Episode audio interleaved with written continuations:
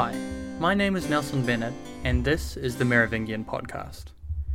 In our last episode, we met the new kings of the Franks and took a look at their conquests, harsh realities, and all.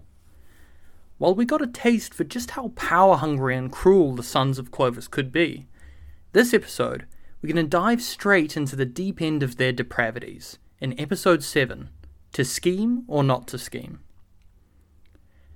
As we know from the last episode, after the death of Clovis, his eldest son Theuderic became a sort of senior king ahead of his younger brothers, who all inherited a piece of Clovis's kingdom. Eventually, though, these young kings would become restless and show the same sort of warlike mettle of their father and elder brother. Clothar helped Theuderic ravage Thuringia, as well as helping himself to a princess along the way, and all three younger brothers attacked Burgundy, with differing levels of success. But how did the younger brothers feel about Theuderic's prominent position? Well, not good. The three young sons of Clovis and Clothild might have had no choice but to accept Theuderic's position at first, but once they were of age, it quickly became clear they felt no loyalty towards the elder king. And so the scheming began. It seems fairly clear that Theuderic was simply more powerful than any of the other three, and they dared not challenge him directly. In a similar vein, it is also likely that their troops felt uncomfortable attacking the senior king, who was both successful and well regarded at this point. But, on the other side, Theuderic must have been very aware that he was vulnerable to treachery from his three half brothers, especially after the death of Clodomir in Burgundy the suspicion between the brothers seems to have reached a fever pitch, but they still dared not attack each other openly. So, there was only one path left to them backstabbing. According to Gregory, Theuderic made the first move. While campaigning in Thuringia, he summoned Clothar and attempted to hide assassins behind a canvas sheet.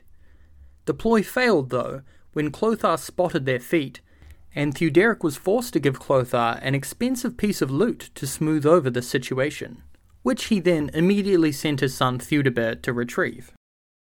This was only the beginning, though, and hardly puts Theuderic out of the ordinary. While they were still in Thuringia, a rumour flew around the city of Clermont-Ferrand, a city belonging to Theuderic. Apparently, the king was dead, killed in his campaign against the Thuringians.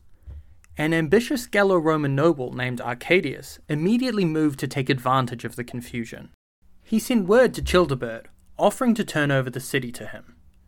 Childebert showed absolutely zero reluctance in stealing a city from his elder brother, and immediately set out to take control of the area. When he arrived at Clermont-Ferrand, however, the confused populace barred the gates. It appears that rumours of Theuderic's death were not enough, and the people simply weren't ready to throw their lot in with Childebert until he had confirmation that their king was dead. This probably was not out of any kind of loyalty to the elder Merovingian. Most likely, the populace were afraid of what Theuderic would do to them if he had survived and returned to discover their treachery. This concern was warranted, as Gregory notes that Theuderic would completely devastate the region, a region he controlled. Arcadius had unlocked the gates for Childebert while he was outside, and the king had then entered the city only to hear that Theuderic's army had returned from campaign and was nearby, at which point he duly fled and left the townsfolk to their fate. The sacking of Clermont and the Auvergne region is one of those fascinating episodes in Merovingian history. Gregory places it after the second campaign into Thuringia and during the second invasion of Burgundy, this time by Childebert and Clothar. He explains that Theuderic's troops were angry that he didn't go with his brothers to Burgundy and that they were missing out on the loot from the rich region. To quell their discontent, Theuderic targeted the Auvergne region and wreaked brutal revenge for their apparent treachery with his brother. This would place the campaign in 534, during Childebert and Clothar's victory over Godemar in Burgundy. Our friend Ian Wood among other historians, disagrees with this, however, and effectively argues that this campaign actually took place in the early 520s, after Clodomir's invasion of Burgundy and Theuderic's first Thuringian campaign. Either way, the sacking of an entire region in revenge for a single man's treacherous act is extreme, even for the Merovingians, and Arcadius was likely just a convenient excuse for Theuderic to bolster the loyalty of his troops. This would make more sense if it was in the early 520s and his troops' loyalty was wavering after a lackluster first campaign in Thuringia and Theuderic's refusal to join Clodomir in Burgundy. Speaking of Burgundy, why did Theuderic consistently refuse to join the lucrative invasions his younger brothers perpetrated? As the eldest and most powerful Merovingian, wouldn't he want to go toe to toe with their last remaining rival in Gaul? Well, it is here we see how the Burgundians successfully used diplomacy to bolster their position and divide the dangerous Frankish kings. Theuderic had married the former Burgundian king Sigismund's daughter, Suevgotha, whose Ostrogothic mother was, believe it or not, called Ostrogotho. Now, this marriage reveals a lot about the diplomatic situation in Gaul. It seems that despite the bad blood between the Merovingians and the Burgundians, Theuderic went ahead and made a marriage alliance with them anyway. While it is worth noting that he was not the son of Clothild, and had been active in the realm during his father's last years, when the Burgundian alliance against the Visigoths was still important, neither of these factors entirely explain his move. It seems likely that Theuderic saw his relationship with the Burgundians as insurance against his ambitious younger brothers. Perhaps he knew Clothild's influence would prevent them from making similar deals with the Burgundian royals, and new Burgundian support could help him see off any military challenges to his position if things got desperate. When seen from this perspective, we gain a glimpse into the unstable political game the brothers were playing behind the scenes. But if this interpretation is true, it seems Theuderic massively miscalculated. To be fair, he had no way of knowing Sigismund would murder his own son and throw his realm into chaos. When Clodomir invaded, Theuderic would also be forgiven for thinking the experienced Burgundian king might remove one of his brotherly rivals for him, and likely did not expect such a quick and decisive victory from Clodomir. The invasion of the next year must have been nerve wracking for the senior king. If Clodomir had succeeded in pushing Godemar out of Burgundy, he could have seized the whole realm for himself, massively shifting the balance of power in his favour. If we believe Wood and put Theuderic's Auvergne campaign around this time, it might be possible he moved south to take drastic action and intercept a victorious Clodomir on his way back west. Luckily for Theuderic, however, Clodomir was killed, and his wife's uncle consolidated his hold on Burgundy. From his newly restored position of strength, he was now able to act with more freedom, and thus felt comfortable accepting Clothar's help on his second invasion of Thuringia. For the next decade, Theuderic's position seems to have been safe, but he was about to be hit by two major events that would bring him back down to the level of his brothers. First, he had underestimated Clothar and Childebert, whose ruthlessly effective campaign in Burgundy completely destroyed the realm. This boosted the brothers at roughly the same time Theuderic faced the second major event. Munderic was a powerful nobleman in the Frankish realm, but it seems he had higher ambitions than this. A year or two before the Burgundian campaign, Munderic put forth his claim to a piece of the kingdom. He claimed to be the son of Clodoric, the same treacherous son who Clovis had encouraged to murder his father, Sigebert the Lame, and thus was entitled to the inheritance Clovis had cheated his father out of. Now, Munderic's claim to be Clodoric's son was almost certainly bogus, but his rebellion was no joke. As a noble, he already had a sizable retinue, and his claims to kingship seems to have quickly gathered a large host around him. He was the son of powerful Frankish nobles, and had even married into the Gallo Roman aristocracy. He definitely had the ability to rule effectively, if given the chance. Theuderic, however, knowing the danger of allowing any powerful noble to think that they could make a claim to kingship, moved quickly to contain the problem. It is entirely possible that Theuderic's preoccupation with Munderic is what allowed Childebert and Clothar to move against Burgundy, free from the meddling of their elder brother. It is worth noting that Munderic's rebellion is significant in another way. If you remember back a couple of episodes, Clovis had spent the last years of his reign murdering his way through the kings, chiefs, and rulers of the Franks, as well as their families, all to ensure no claimants to power could challenge him or his sons. The Merovingian name would soon become associated with authority in Francia, an impressive feat given the dozens of rulers of the Franks during Clovis's early reign.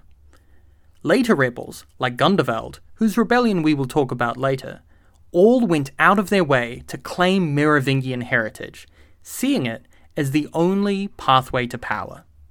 This makes Munderic unique, the only major rebel not to claim to be a Merovingian. It is also what made him dangerous.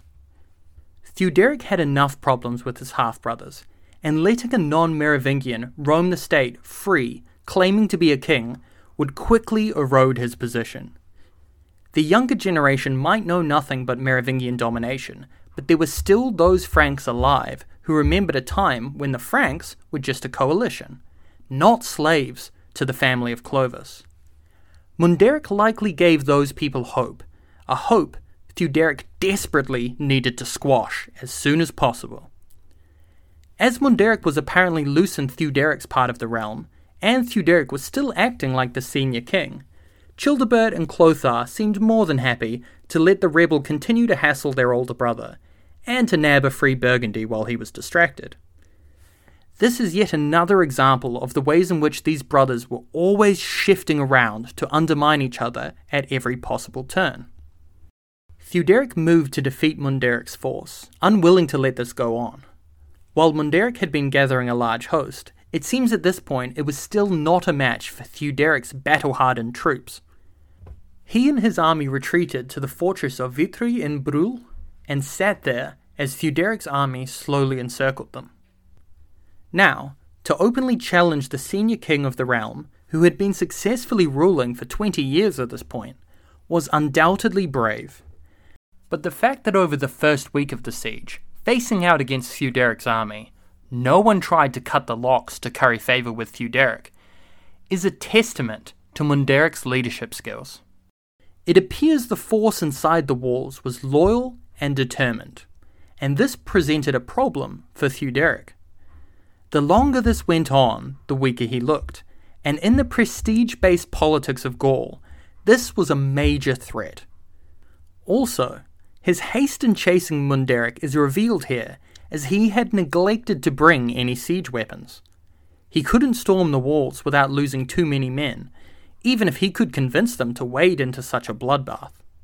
He had already attempted to goad Munderic into fighting him in a pitched battle, but Munderic had refused. So, out of options, Theuderic resorted to trickery. Like father, like son, I guess. Theuderic sent a man named Arigisil into the fortress. Once inside, Arigisil began to sow the seeds of doubt. He pointed out that Theuderic was determined and wasn't going to leave. He may not be able to storm the fortress, but how long would the defenders be able to last until they ran out of food? Did they really want to sit around starving to death? Why not come out and give yourselves up? Munderic, however, was reluctant. He clearly didn't trust Theuderic. When Arigisil promised that if he simply surrendered and gave himself up, his treason would be forgiven and he and his sons would be allowed to live, Munderic was still unsure. Arigisil then put his hands on a holy altar and swore that he had arranged for their safe conduct with Theuderic. Seeing this pious act, Munderic was convinced. He had no wish to watch his men starve on his behalf, and saw this as the best way out of their situation. He agreed to accompany Arigisil out of the gates. But, as I'm sure you're expecting, the whole thing was a ruse. As soon as they were surrounded by Theuderic's men, Arigisil loudly said, Men, why are you staring at Munderic so closely? Have you never seen him before? At this signal, the men rushed forward to kill the pretender. Recognizing his hopeless position, Munderic thrust his javelin through Arigisil's chest, revenging himself on the traitorous man. He then drew his sword and slew several of Theuderic's men on the steps of the fortress, before being brought down by their numbers. Theuderic's men then seized the gates, and none of Munderic's family or followers are ever mentioned again. Following this delightful departure from Merovingians plotting against each other, it is time to return to the main event Merovingians plotting against each other. Theuderic seems to have been aware of his reduced position after Munderic and the conquest of Burgundy, so he made an alliance with Childebert. Childebert must have become increasingly jealous of his brother Clothar, who seems to have been a more active and likely more popular king with the troops. Their alliance involved an exchange of prisoners, but their relationship quickly soured again, and the prisoners were enslaved and sold. Who cares about them, though? They were only the sons of prominent senatorial families. Gallo Romans? Gross. Who needs them? After this quick bit of realm destabilizing pettiness, Childebert turned his attention to the sons of Clodomir. As mentioned in the last episode, after their father's death in Burgundy, Clothild had been raising them. They were now getting older, dangerously close to their age of majority. They were princes of the blood and had as strong a claim to kingship as anyone else.